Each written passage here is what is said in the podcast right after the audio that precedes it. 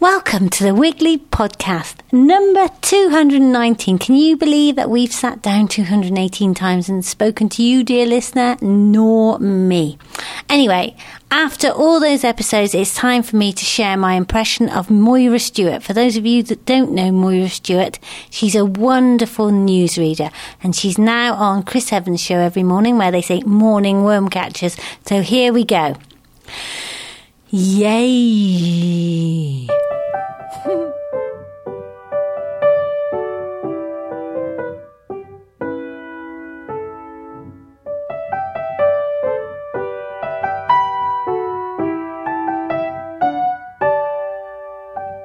Oh, it's nice.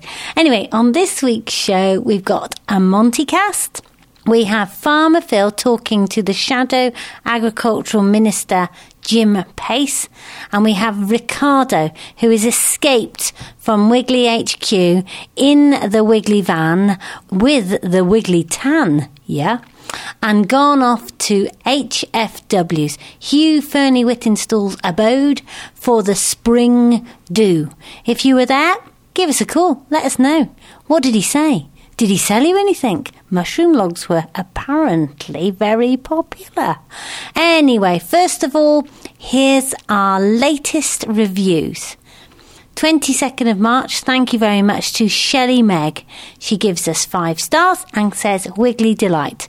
I simply love this podcast. It blends serious information about farming and environmental issues with a hefty dose of fun and laughter. As a regular Wiggly Wiggler customer, I appreciate the fact that the podcast gives me such an honest insight into the workings of the business. The real life cast of the podcast are more entertaining than any characters created for fictional soaps. Hmm. I could listen to Farmer Phil talk about more or less anything and remain interested for hours. If only I could say the same, Shelley Meg, when going out to the River Cafe with Farmer Phil, who is obsessed with talking about DEFRA. Anyway, Heather's infectious giggle is well documented, but she's also great at posing the questions that draw out the most interesting answers. Ricardo is like an eager puppy bouncing all over the interviewees. He always sounds so breathless with the excitement of what he is trying to say. And you will hear that again, Shelley Meg, in a moment when he gets overexcited at River Cottage. The interaction and relationship between all three is often hilarious. I downloaded the archive and it cheers me up enormously every time I listen. The Radio 4 style quiz was brilliant. I can absolutely picture Farmer Phil's face when the points for creating the wiggly wand were awarded. And the innuendo filled tea tasting episode is another of my firm favourites well worth keeping on your iPod for repeated listens. Thank you very much, Shelley Meg. And if you want to listen to that Radio 4 episode, it's number 200. One more review before we get on with all the nitty gritty of the show. It's great, says Ellie Nurse 82. Hi, all the Wiggly team. Just wanted to say how much I love your podcast, as Heather is always telling us to. Yes, I do. If anyone else would like to put a review up, we'd be grateful on iTunes or anywhere at all. I suffer from depression and I often can't sleep, so it's lovely to be able to listen to your tales from around the farm whilst I'm lying in the dark. Also, Heather's laugh brilliantly drowns out my husband's snoring. Keep up the great work. Thank you very much, Ellie Nurse. Now, I hope you'll be fine because what I'm about to tell you is we're having a short break. So don't get too depressed because we will be back with you on the 3rd of May. The day after Farmer Phil and I's wedding anniversary and Michael's birthday, but I expect he'll cut that out. The day after Farmer Phil and I's wedding anniversary, and thank you, Ellie Nurse, very much for the review. Let's go on to a Montycast, a weekly fact on wiggliness. Take it away, Monty. The Montycast, a weekly fact on wiggliness. A quarter of hedgehogs do not survive their first year. Another Montycast next week. Thank you, Mont. He's been working at the warehouse all week, picking. I've checked we're insured before those health and safety folks amongst you are just jumping up and down. I phoned the NFU. We've made sure all is in order. He's 13 now. It's fine. We've been using this child labour for many years on the Wiggly podcast. So what's the difference? If you get the wrong parcel, blame Monty all week. Now, Farmer Phil had a huge opportunity the other day. He was invited to go and listen to the ministers talking about the future of agriculture. And incidentally, yesterday he had lunch with Prince Charles talking about the very same thing. I didn't get to go. Hmm. Anyway, here he is with Jim Paice. You'll have listened to Hilary Benn a few weeks ago this is the Shadow Agricultural Minister Department, and so we'll see what the others are going to do for us if they get in. Maybe they will, maybe they won't. I don't know. And if the Liberal Democrats are listening and they want to send us somebody for the podcast, come on round. We're not fussy. We haven't got any political views. Only joking.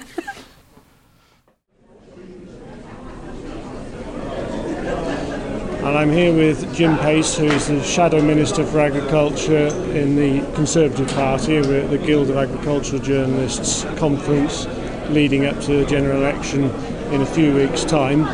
Jim, thank you very much for giving me the time to ask you a couple of questions. As a tenant farmer, over the last 10 years, we've seen the profitability of our mixed farming diminish, and it's got to the point now where for most tenant farmers, it would be best described as marginal.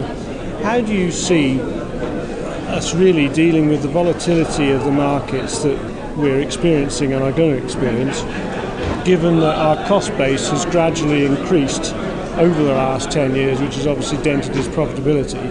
And that if we're not careful, we're going to end up with all these farmers living off their diversifications and their various other bits and pieces, the core business of farming is going to become secondary or even non-existent in some cases. I, I certainly think you're you're absolutely right about your uh, description of the situation, and uh, we're certainly going to see uh, have to learn to live with this greater volatility of prices. That's the nature of living much more in the in the open market as, as the industry does now. I do believe that in the longer term, with the world population growing and climate change and other reasons, I think that the outlook for farming is very good. And we're going to have, as indeed we've had over the last two or three years, some massive swings in prices. And, and the industry is going to have to learn to live with that, maybe be putting money away in the good years uh, to help them through the, through the lean years. Uh, and that is what farmers in some parts of the world have been doing for a very long while. There are mechanisms within the CAP by which the government could have some sort of income stabilisation mechanism, but I've not yet really found much enthusiasm for it amongst the farmers I've discussed it with. Um, and it would obviously be taking money out of other aspects of, of uh, the CAP uh, to fund it. So maybe it's not the way forward. Uh, but I do, I do have this fundamental gut instinct that the future is good, and uh, hang on in there. Do you feel that should you be part of the next administration, that you'll be in a position to address the upcoming reform of the CAP in 2013. I'm thinking particularly in a reduction of the regulation and the costs associated with it, both for the countries concerned and for the individual farmers.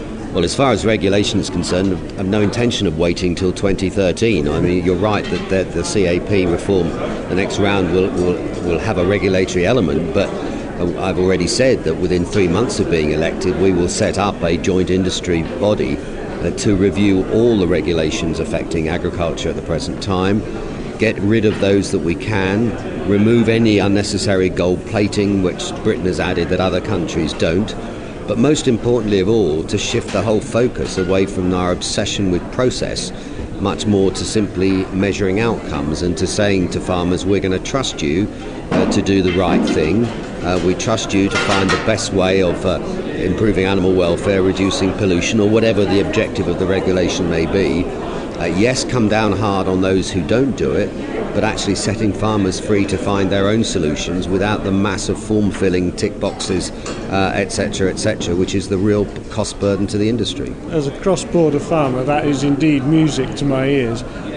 My final question, really, Jim, would be that given that I think within agriculture, because of the environmental responsibilities that farmers have and the sustainability of that relationship requires farms to have a, mixed outlook and a mixed group of people running them. We've heard this morning about the proposed large dairy unit in Nocton, and I'm of the opinion that some of these very large units are actually best placed to deliver environmental benefits because they can afford to. How do you propose to maintain, for want of a better phrase, the smaller family farm and its profitability without giving huge profitability to these very large industrialised type operations on a plate, as it were. What I'm trying to say is that by being businesslike, size obviously can get economies of scale, but we want to probably maintain the smaller farms. Well, it's a highly emotive issue, and it always begs the question what is a small farm? Indeed, what is a family farm? And the sort of size will change dramatically from different parts of the country, different sectors of the industry. And so it's very difficult to know how you actually design um, precisely what it is you're trying to do. But in a world where governments no longer set prices, quite rightly in my view, um, the profitability is going to be much more down to the individual farmer uh, as long as the government, and uh, I hope it's a Conservative government, has gone out of its way to make the market work fairly, to deal with issues to, with animal disease and biosecurity, to uh, deal with issues to do with food labelling and the uh, supermarket ombudsman and to create a much better environment for business to succeed and prosper and obviously deal with the regulatory issues which I've just uh, discussed. Uh, I think if government can create that environment, then good business, then whether they're small or large, uh, will succeed. No government can promise a future for every farm. If you look back at the history of the last 100 years, even within the CAP and the old guaranteed price system before that, farms have been getting bigger through all that time. I, I, I frankly don't see that changing? I think what I was alluding to was I wasn't suggesting that government intervention in you're a farm I'm going to sustain and you're a farm I'm not going to sustain is the way forward. Mm. What I was really thinking of was that if the larger units tend to produce the more commodity based mm-hmm. produce and the smaller units are given the freedom to take advantage of their marketing abilities and their USPs, which they undoubtedly have mm-hmm. because they are mm-hmm. probably individuals. It's under those circumstances that farming can flourish in a balanced way, but at the moment, the smaller units are being buried in regulation and competition from places that they can't actually compete with, and it, that that was more the the aim of my question and suggesting well, you well, drafting a load of regulation. I, I, think your, your your fundamental point, which is that the smaller businesses are going to have to look at specialist markets, niche markets, using their own uh, specialist uh, abilities and, and, selling points. I think that's absolutely right, uh, and leave the big boys to compete in the in the global commodity markets at a lower price. I mean, commodity price markets are generally lower than niche markets. Um, but yes, we've got to make sure that we can get rid of all the regular, unnecessary regulation. Obviously, some regulations are necessary. Nobody's proposing to ban them altogether, but make sure that firstly, the only necessary ones are there, and that those that are are applied as uh, as helpfully as possible. One of the things said to me by a French farmer I know uh, some time ago was that anybody goes onto a French farm to inspect them, it's with a view to helping them to meet the requirements of the regulation, advising them where they're going wrong.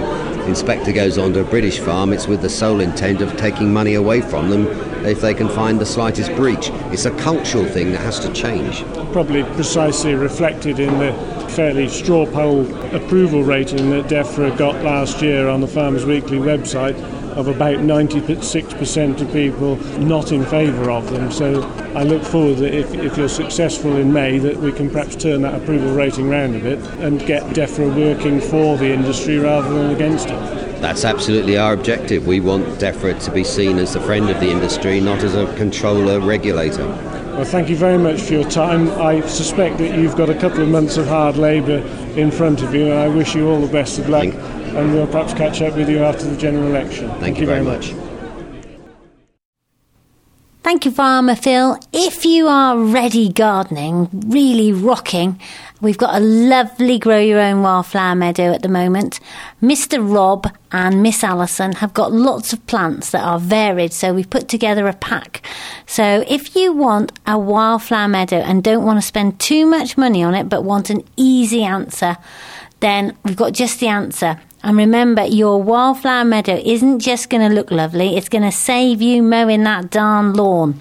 And it will be an army of pest destroyers that eat aphids while they go around supporting bees which are pollinating your fruit and your veg. And on top of that, it will provide you with 14 guaranteed species of butterfly. Only joking, but we did have 14, honestly. Don't phone me if you don't get 14. Michael's just got his head in his hands. There we are. Ricardo went down to Hugh Fearnley-Whittingstall's. Here he is on a day at River Cottage. The ones on that side are a bit less bitter than the ones on this side. These have been let to grow a bit too long. Okay. Well, I'm here in uh, in a in a fantastic polytunnel with Alex Heaton, nonetheless, who I've just come to talk to. Not intentionally, uh, uh, but you know, he, he seemed p- particularly affable, so it seems very reasonable for me to, for me to have a chat. Yeah, I mean, your this isn't your uh, your role, though, is it? Really, in the in the garden. No, I think I've done just about every other role at River Cottage there is to do. I have done production in the TV side of things, and I now work in events currently, but I've done just about everything. I had my hand in all the pots. Okay, fabulous. so, it's, as far as the events are concerned, the, the River Cottage, what's the kind of main focus down here in the valley? Well, we really like running our day courses, and we we run, range in everything from gardening courses to butchery.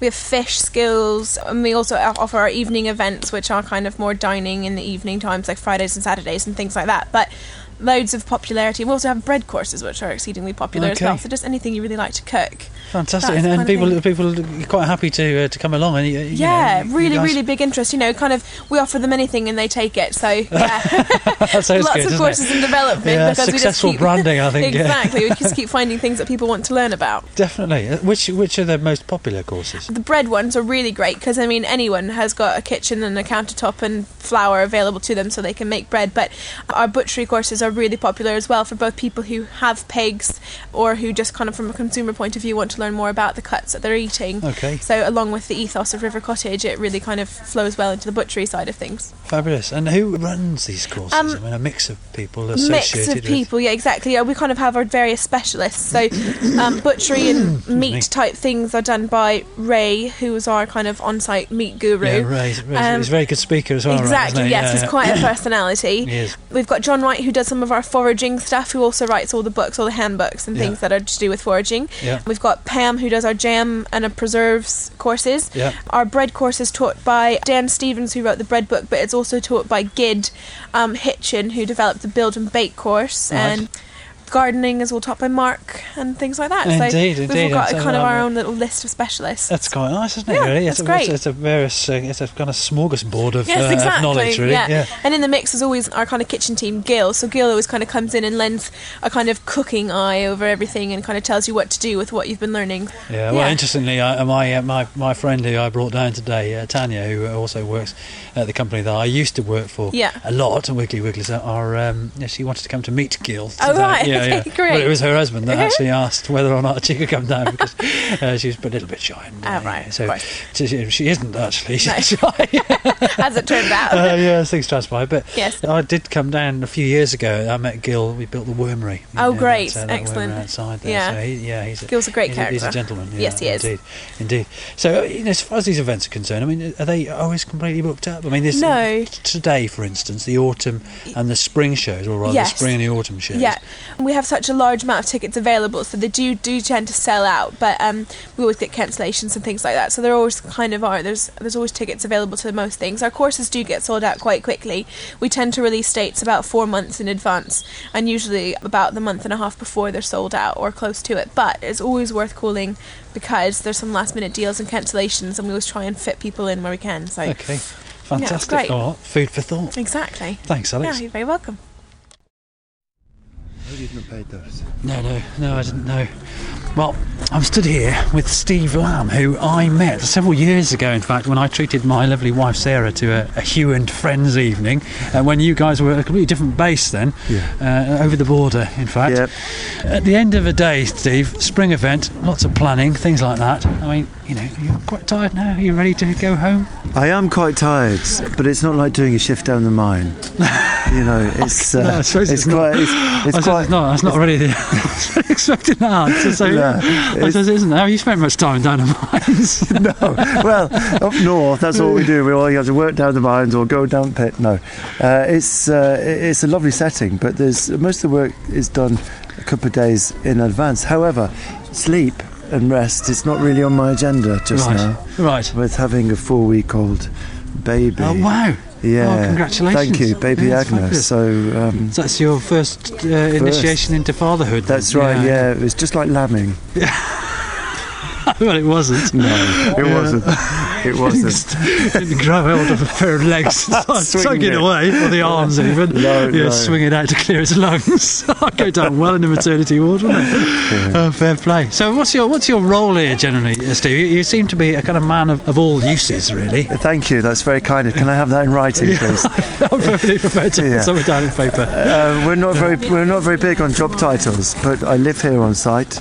My main responsibilities are how the site works. I've- I teach on courses, but it's generally making sure that people who are here at River Cottage generally get a good experience. So it's things like the aesthetic, the quality of the experience. Yeah. I'm sort of in charge of livestock, not necessarily feeding on a daily basis, but you know what animals to have, how they equate to what we do here Right. pretty much anything that the customer or the guest see has the ultimate responsibility with me, even the, re- Oh, wow. the reed bed and the toilets. So much varied. yeah, you, you don't often see that on a business card. No, do you? no, responsible for the uh, reed bed that processes all the all the uh, site's excrement. No, yeah. no, not at all. Oddly, But so, but I mean, you know, your your your sort of expertise. I mean, what's what's your favourite course? Do you suppose? Well, everything done here is on a seasonal basis, Yeah. and like many things, you tend to look forward to the next season. I particularly like the foraging courses Right. with John Wright. We have quite a, a great time going out with John. You know, he's one of those people that has an enormous amount of knowledge and turns the countryside into what is obviously 3D, but you, you learn layers below that. Right, You know, what's indeed. poisonous and what's good to eat. Yeah, Uh, yeah. and creates quite a. That's, that's a great course because it gets people out and about. I'm sure it is actually. I mean, that's probably something that I'd really like to do because uh, my uh, my knowledge of all things fungi is pretty limited, and uh, you know, it Yeah. seems as though there's a whole lot of feasting opportunities out there that Yeah. uh, are easily picked without with little effort. That's right. In as you know what you're doing. uh, yeah, and there's that slight element of jeopardy as well, particularly with the mushrooms, because there are probably about 6,000 different types of fungi in the UK alone, and, and John knows all of them and all the Latin names, and only 10% of those are probably edible. And the question is because we're mostly uh, known for our philosophy on food and how to go about getting good and free food, uh, if you like, on a forage, then the question is can everything, can you eat it, can you eat it? And very few times you can Yeah, on a yeah. mushroom forage, but a good percentage of those are poisonous. So we tend to say, well, learn the top five most edible ones and the top five most poisonous ones, and those two polar opposites will never. Will never cross. No, no. You don't have to be John Wright and learn all 6,000. That's just showing off, isn't it? It is showing off. Yeah. Indeed. Fantastic. Well, it's a pleasure speaking to you. And you too. It's lovely Thanks, to Steve. see you. Take care, pal. Thank you, Ricardo. If you are in Hereford Hospital, then you can listen to us, the Wiggly podcast, on your hospital radio. And if you are in another hospital and have this podcast on and would like them to also share the podcast, tell them to email me, heather at wigglywigglers.co.uk. We'd love to share our podcast in lots of hospitals. I'm sure we can make the world better. Anyway, there we go. If you'd like to follow us, we're on Twitter. I'm at Wiggled. Farmer Phil is at Farmer Phil without an E.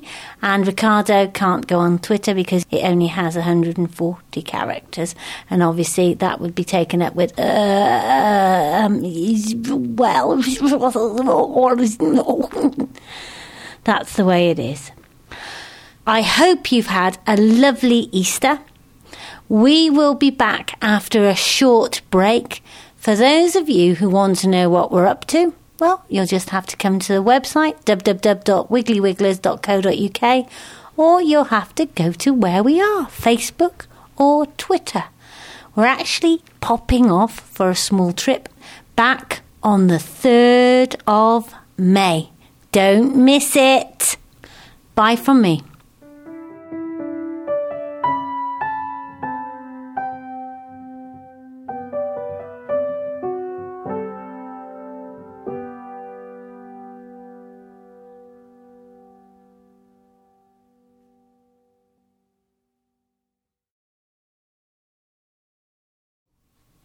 Welcome to the Wiggly Podcast 210. Can you believe 210 times? Is that right? 219, I think. Oh, I wrote it down. Oh, yes, here it is. what a twerp! I hope you'll be fine because what I'm about to tell you is we're having a short break. Keep cheerful because we will be back with you on the 6th of May That's 3rd of May. Oh. Don't get too depressed because we will be back with you on the 3rd of May.